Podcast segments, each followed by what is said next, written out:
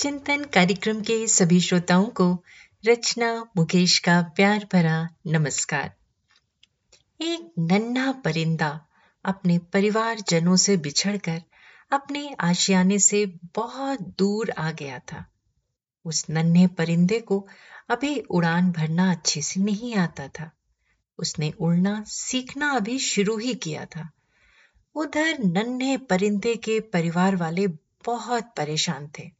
और उसके आने की राह देख रहे थे। इधर नन्हा परिंदा भी समझ नहीं पा रहा था कि वो अपने आशियाने तक कैसे पहुँचे।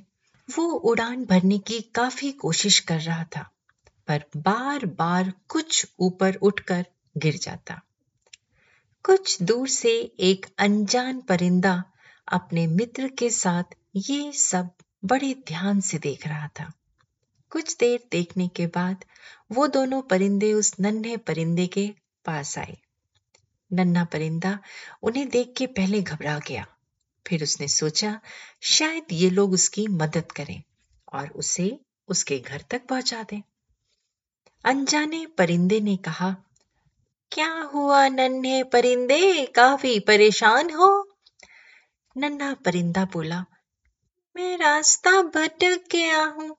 और मुझे शाम होने से पहले अपने घर लौटना है। मुझे उड़ान भरना अभी अच्छे से नहीं आता। मेरे घर वाले बहुत परेशान हो रहे होंगे।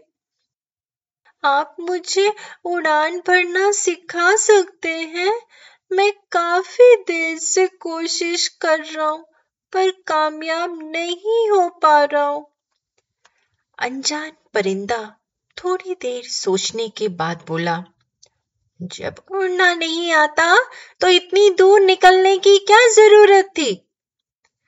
फिर वो अपने मित्र के साथ मिलकर नन्हे परिंदे का मज़ाक उड़ाने लगा।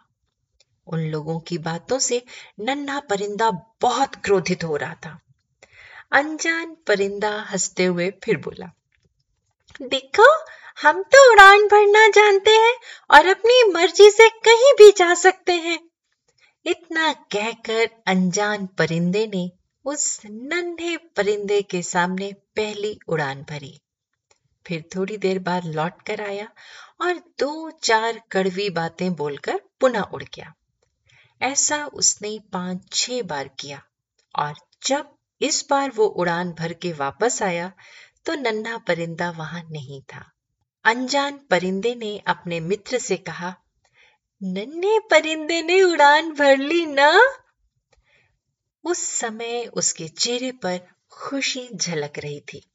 उसके मित्र ने कहा हाँ नन्हे परिंदे ने तो उड़ान भर ली, लेकिन तुम इतना खुश क्यों हो रहे हो? तुमने तो उसका कितना मज़ाक बनाया था? अनजान परिंदे ने कहा, मित्र तुमने मेरी सिर्फ़ नकारात्मकता पर ध्यान दिया, लेकिन नन्हा परिंदा मेरी सकारात्मकता पर ध्यान दे रहा था। उसने मेरी उड़ान भरने वाली चाल पर ज़्यादा ध्यान दिया और वो उड़ान भरने में सफल हुआ।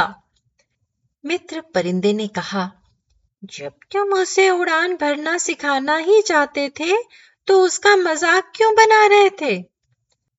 अनजान परिंदे ने अपने मित्र से कहा नन्ना परिंदा अपने जीवन की पहली बड़ी उड़ान भर रहा था और मैं उसके लिए अजनबी था।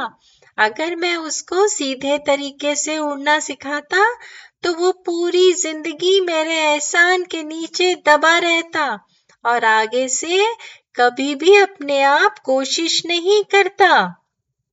सच दोस्तों उसने उस परिंदे के अंदर छिपी लगन देखी।